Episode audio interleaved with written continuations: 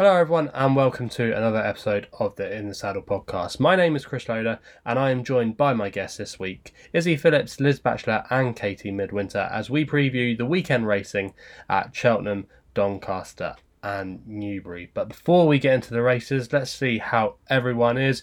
Izzy, I'll come to you here first. Not been on the podcast in a little while, but you looking forward to Cheltenham this weekend?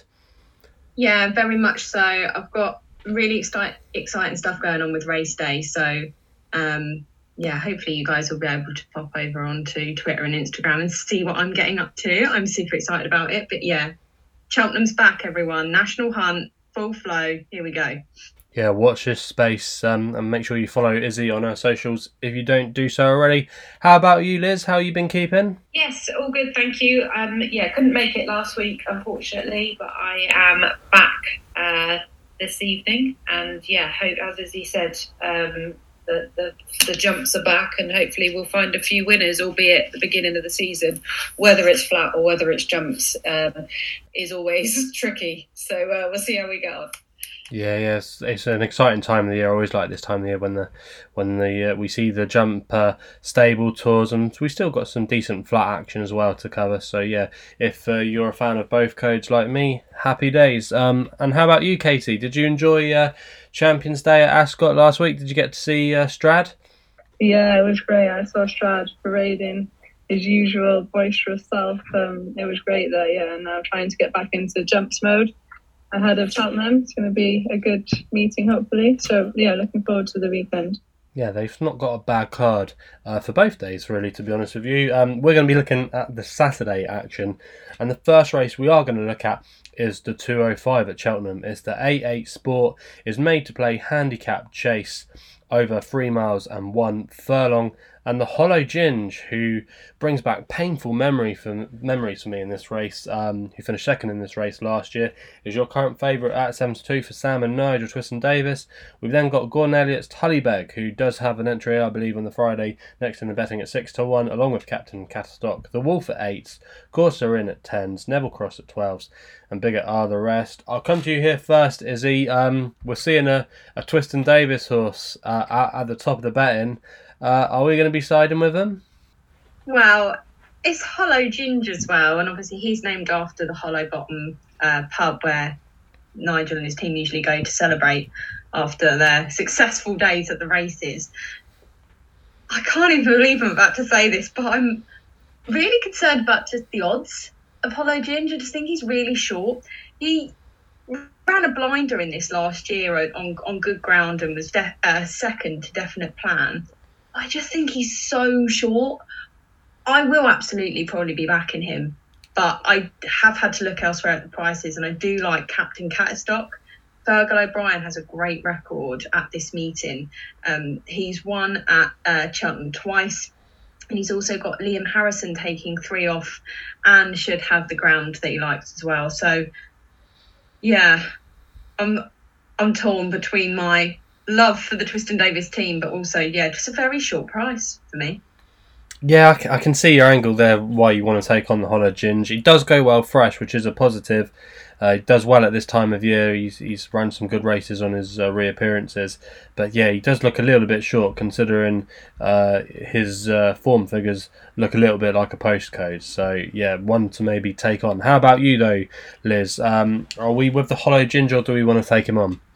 I'm going to take him on. I mean, we've got 6 races to preview tonight, and I actually found it's the hardest race, and I don't have a particularly really strong fancy. But at the start of the hunt, at the start of the jump season, I tend to pick out one that's been out recently, although the Hollow Ginge does like to come out fresh. But if I was forced to choose one, I'd take a chance on the mare that is Organdi, who has been keeping fit over the summer. She was last seen winning a Class 3 at Warwick in September on good ground over 3 mile 1, where she stayed on gamely. She loves this ground, and at Cheltenham it does look as if it's going to be good to firm. And I think she's a good price at 10s. Okay, so that's Liz's thoughts on the race. And how about you, Katie? Who did you like in this first race at Cheltenham we're looking at? I quite like the Wolf. I think you can make a case for those at the head of the market, especially Tullybeg, with his form ahead of Hewick. But I was impressed with the Wolf last season over the staying trips. He has run on good ground, and I think he can reverse form with Captain Catstock now closer in the weights. He is £3 higher than his last winning mark, and I'd just rather take a chance from him at the prices. I think he's best priced at around 8-1. I think he could have a good season ahead of him, and he could put in a good run here first time out following a wind surgery. Okay, so Katie quite likes the chances of the Wolf. I agree that this is probably one of the more trickier races we're going to be looking at. We've all gone for different selections, and I'm going to follow suit. I quite liked the Charlie Longston Almazar Guard, a horse that I've put up a couple of times at various points during his career, and he's done a couple of favours for me. I just think that the ground will be key to him. He loves this good, quick ground, and if he could get an easy lead on the front end of things, and he gets into a good rhythm under Lily Pynchon, I just thought he was massively overpriced. Charlie Longston's team are in good form at the moment. I've been really impressed by Lily Pynchon over the last couple of years, and yeah, I think if she gets this horse into a good jumping rhythm, he might be able to outrun his odds, and he's around about 12-1 shot. But a very tricky race there at Cheltenham, and a few there with a chance. So that's our thoughts then on the 205. We're now moving on to the 240, where we've got the Masters Holdings Hurdle. An interesting contest here. Pied Piper is your favourite at even money. We've then got Knight Salute at 9-4, Dr. Parnassus at 11-2, Bella Scintilla at 10s, and Sawbuck is the outsider of the field at 10-1. Katie, I'll come to you here first. It looks like a bit of a match here on paper between Pied Piper and Knight Salute. Are we siding with one of them too? Yeah, I'm a big Pied Piper fan. I think he's a really talented horse. I thought he was unlucky to be demoted to second at Aintree. He appeared to idle in the front, and he didn't really rally when Knight Salute came to challenge him. And I think Knight Salute has to be respected, but I do think Pied Piper sets the standard following his impressive maiden hurdle win, where beating Vauban and HMS Seahorse. And he followed that up with a convincing Grade 2 win at this course. I think he's the one to beat, and I think he'll have the task to see this through. Okay, one vote for the jolly Pied Piper. How about you, Izzy? Did you like Pied Piper here? Yes, in the sense that I'm quite excited to see both of these guys back together again. Their battle at Aintree in April was one for the ages. That ding-dong battle to the line was fantastic. So I love to see an old rivalry reignite, but I will be sticking with Knight Salute. I just think that he was really, really progressive last season, and I really want him to carry on. Okay, so one vote for Pied Piper, one vote for Knight Salute. Liz, you get the deciding vote. Which way are you going? Well, funnily enough, I was actually there in person at Aintree in April when Knight Salute and Pied Piper had that battle. Obviously, where Pied Piper got demoted to second in the end, albeit I'm not convinced he should have been. But I am siding with Pied Piper. Went back on the flat in the summer at Royal Ascot, didn't he? Coming 6th of 19, and he was only 3 3/4 lengths behind the winner, so he's been out this summer.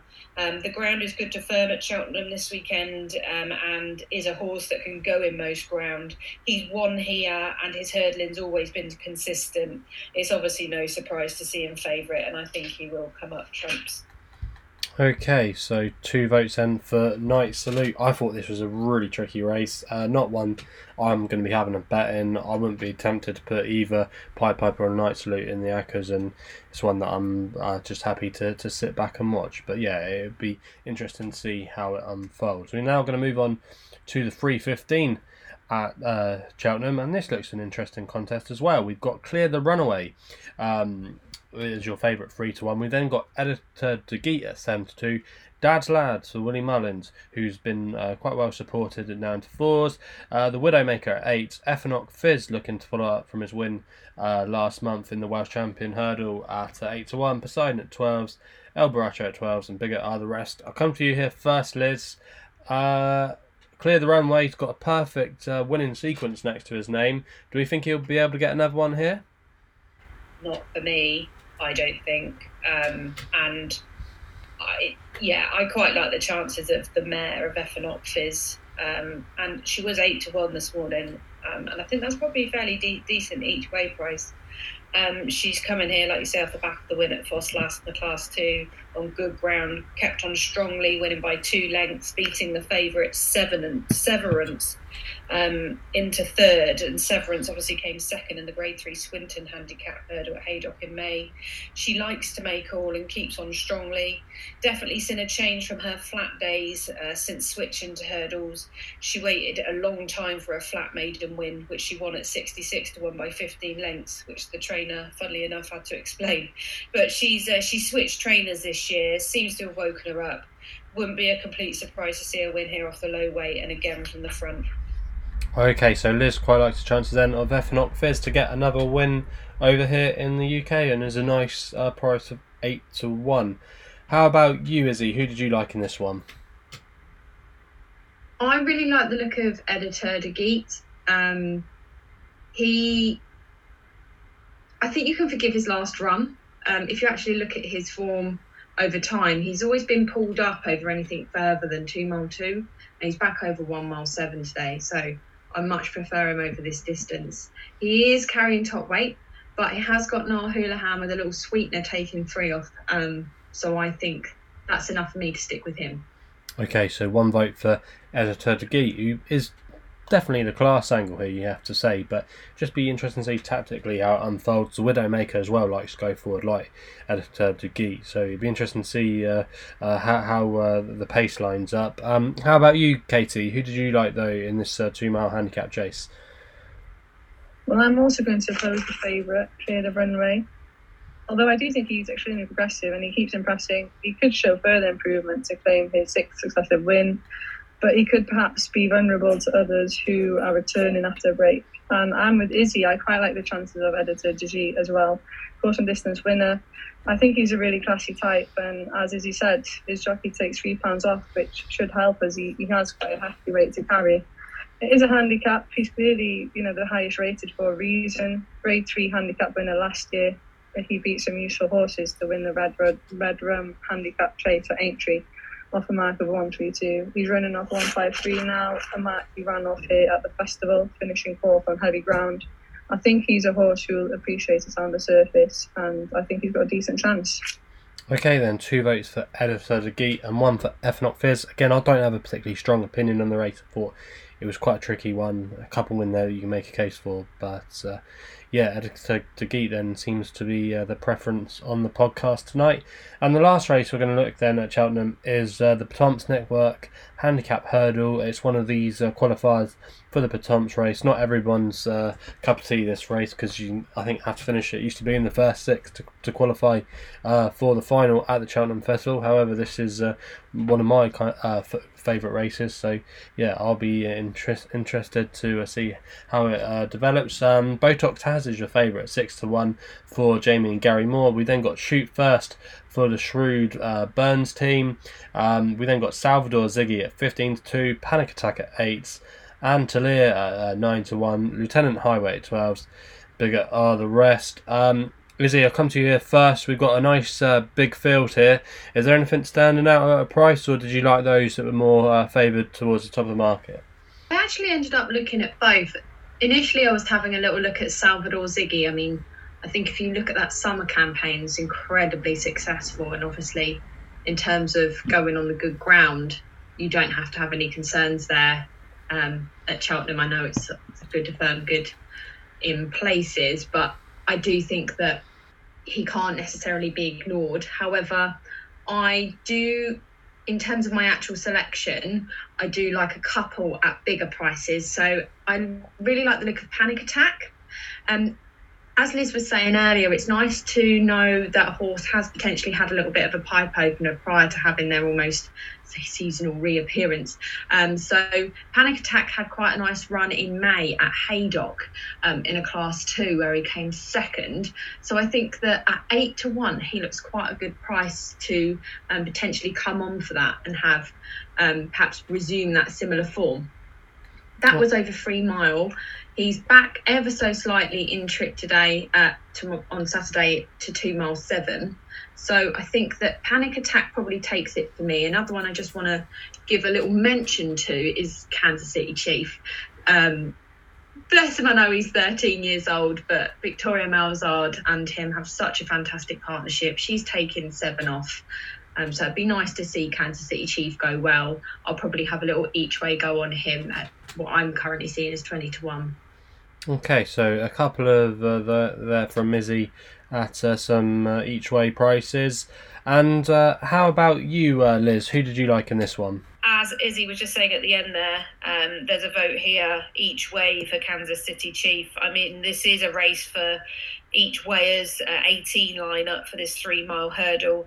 And Kansas City Chief is a course and distance winner. He is getting on a bit now, as Izzy said, he is 13, but he had such a good season last season. He was out 8 times, he won 3, placed 3. He's now switched trainers from Neil Mulholland to Oliver Sherwood and came out 10 days ago for the first time finishing 5th of 5. But in the past, he's shown he needs a run, which is what he's had. He likes to lead, and Victoria Malzard knows his horse inside out. She rides again and claims a handy £7. Okay, so a nice vote for Kansas City Chief. And how about you, Katie? You get the last say here on this race we're looking at Cheltenham. The one that caught my eye was the Real Whacker. He won his maiden on his second start last December before finishing second in a Grade 2 novice event at Doncaster. He stayed on really well then, despite hanging left. He was beaten only by Mala Mission, who I think is a very promising horse, and they pulled well clear of the field.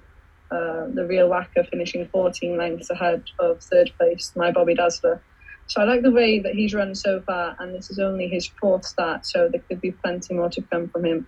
And at around 16-1, I quite like him as an each way selection. Okay, the unexposed Real Whacker is... For Katie, the one thing I'd say about this race is the amount of Irish representation. We've got some strange entries here. I guess it's the fact that they think that they've got a good chance to qualify for the final at the festival. There's quite a few in here from some outfits that you would never see, the likes of Thomas Gibney, Dennis Hogan, amongst others, sending quite a contingent here. We've also as well got the Philip Burns horse. I mean, I'm not sure what they're getting up to with that one. That was a sent-off favourite last time at Listowel at 10-3. We know the Burns are more than capable of landing a touch. So, yeah, maybe this has been a plan for them. I think from a horse that could have more to offer moving forward, I think the favourite Botox has... it's quite an exciting prospect of this trip. He was quite progressive towards the end of last season over hurdles, which included a win in the National Spirit Hurdle at Fontwell, where he beat the likes of Brewing Up a Storm at 20-1. He's got a nice record as well at Cheltenham. He's won there in the past as a juvenile, and I just think he could be a horse going places.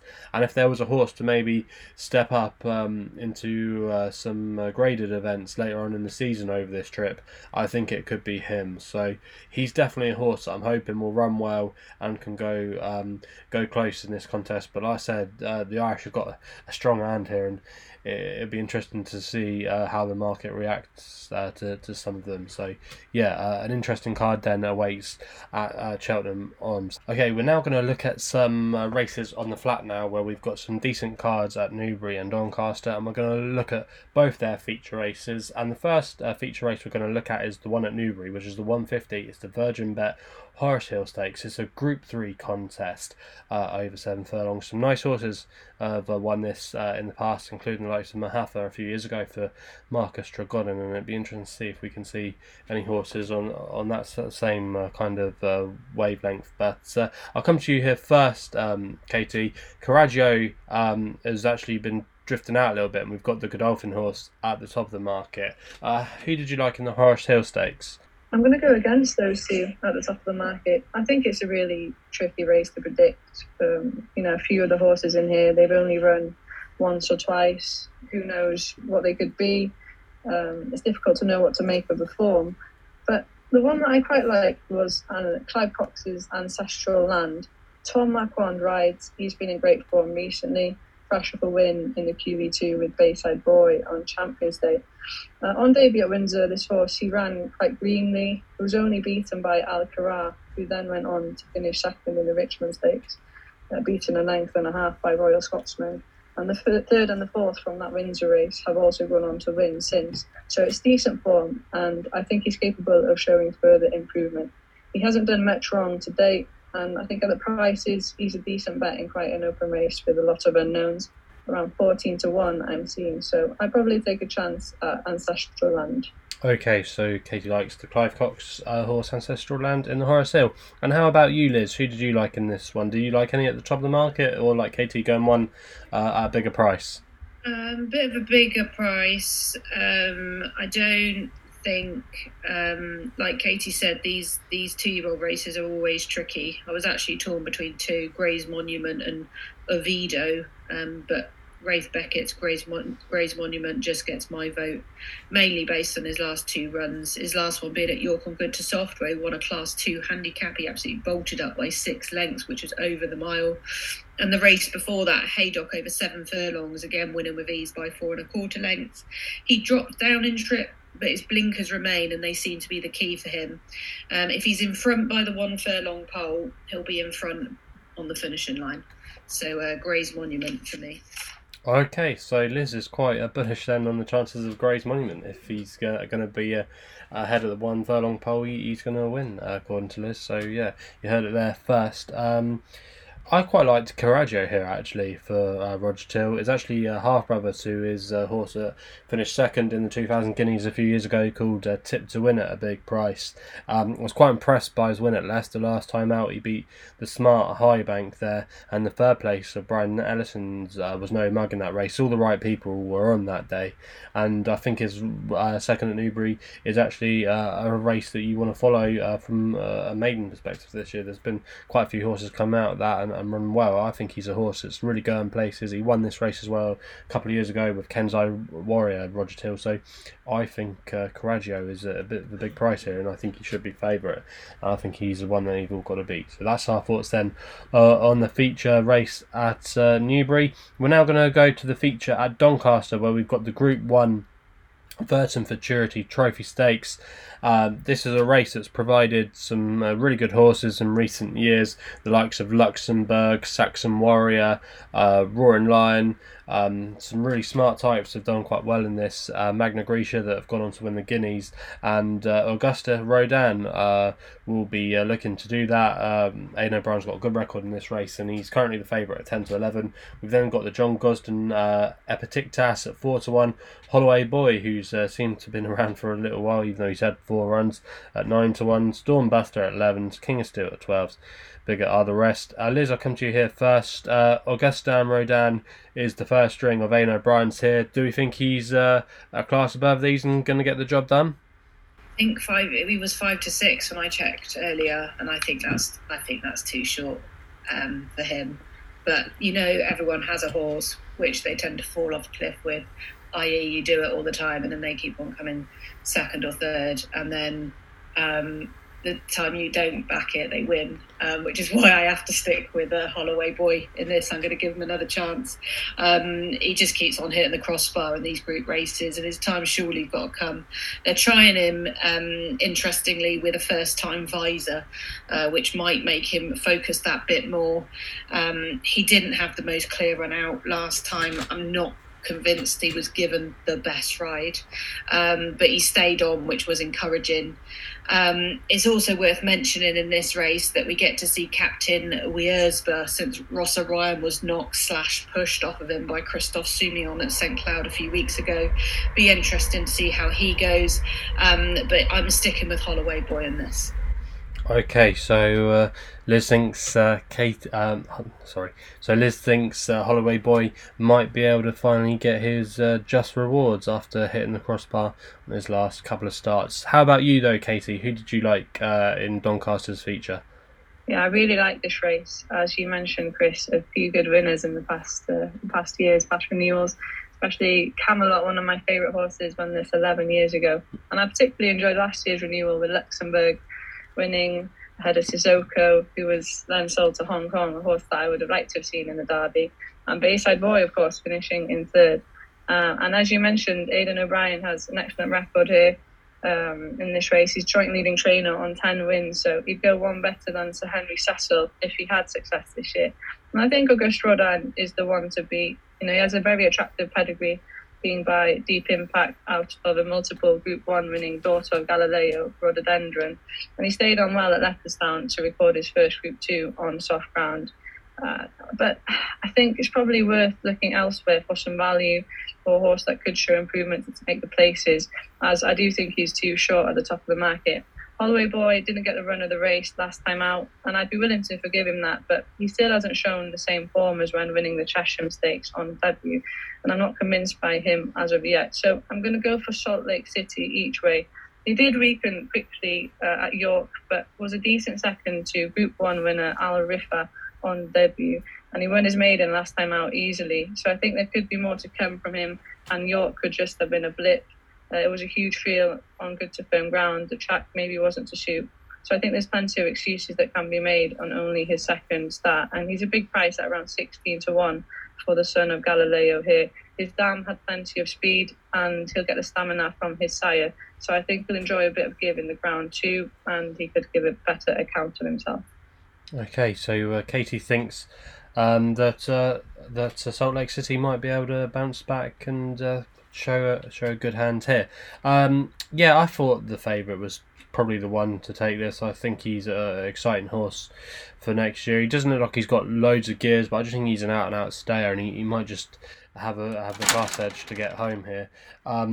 The horse that I will give a mention to at a bigger price is Roger Till's Dancing Magic. Yet to win a race would be some way to break your maiden tag in a Group 1. But this horse has been running well in quite a lot of decent races, and I just think at a bit of a price, he can definitely acquit himself here. He's a horse that's got a lovely pedigree. He's by Camelot out of family. Roger Till knows well, proper stay-in family, and I just thought it was interesting. Jim Crowley is riding this horse where he could have gone to Newbury for some decent rides there. So yeah, one to maybe keep an eye on how his price does come post time on Saturday afternoon. So that's the main ITV races we've covered. We're now just going to talk about maybe some of the other races. One of the other races a lot of people will be looking forward to this weekend is the Isle Rowan Chase at Aintree on Sunday. Izzy, have you had a chance to look at this race, and is there one that you thought could go well at price? I've had a little glance. I think I'm still not completely set on who I'll go with yet, but I'm interested to see that Riders on the Storm seems to have been declared in this race instead of being declared at Cheltenham. So there's him, and also if you look at how Miller's Bank was finishing his season, that run that he had at Aintree, he's another interesting runner as well, but I'm not completely decided yet. Yeah, one to keep an eye on for the declarations. Hitman heads the top of the betting here at 11-4. Do Job as well is a horse that could be going places this season.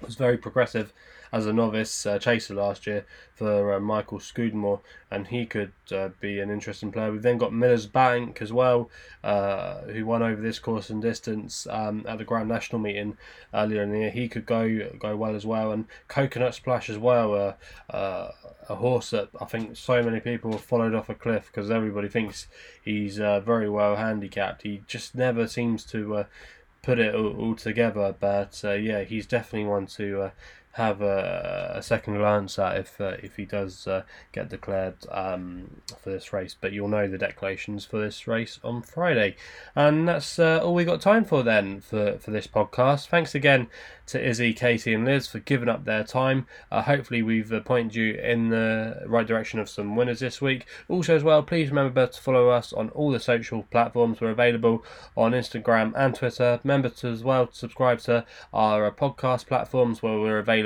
on SoundCloud, iTunes and Spotify. Please remember to gamble responsibly. It is safe for gambling week, so yeah, always remember to stick within your limits, and that's all we've got to say. So yeah, we'll be seeing you again soon.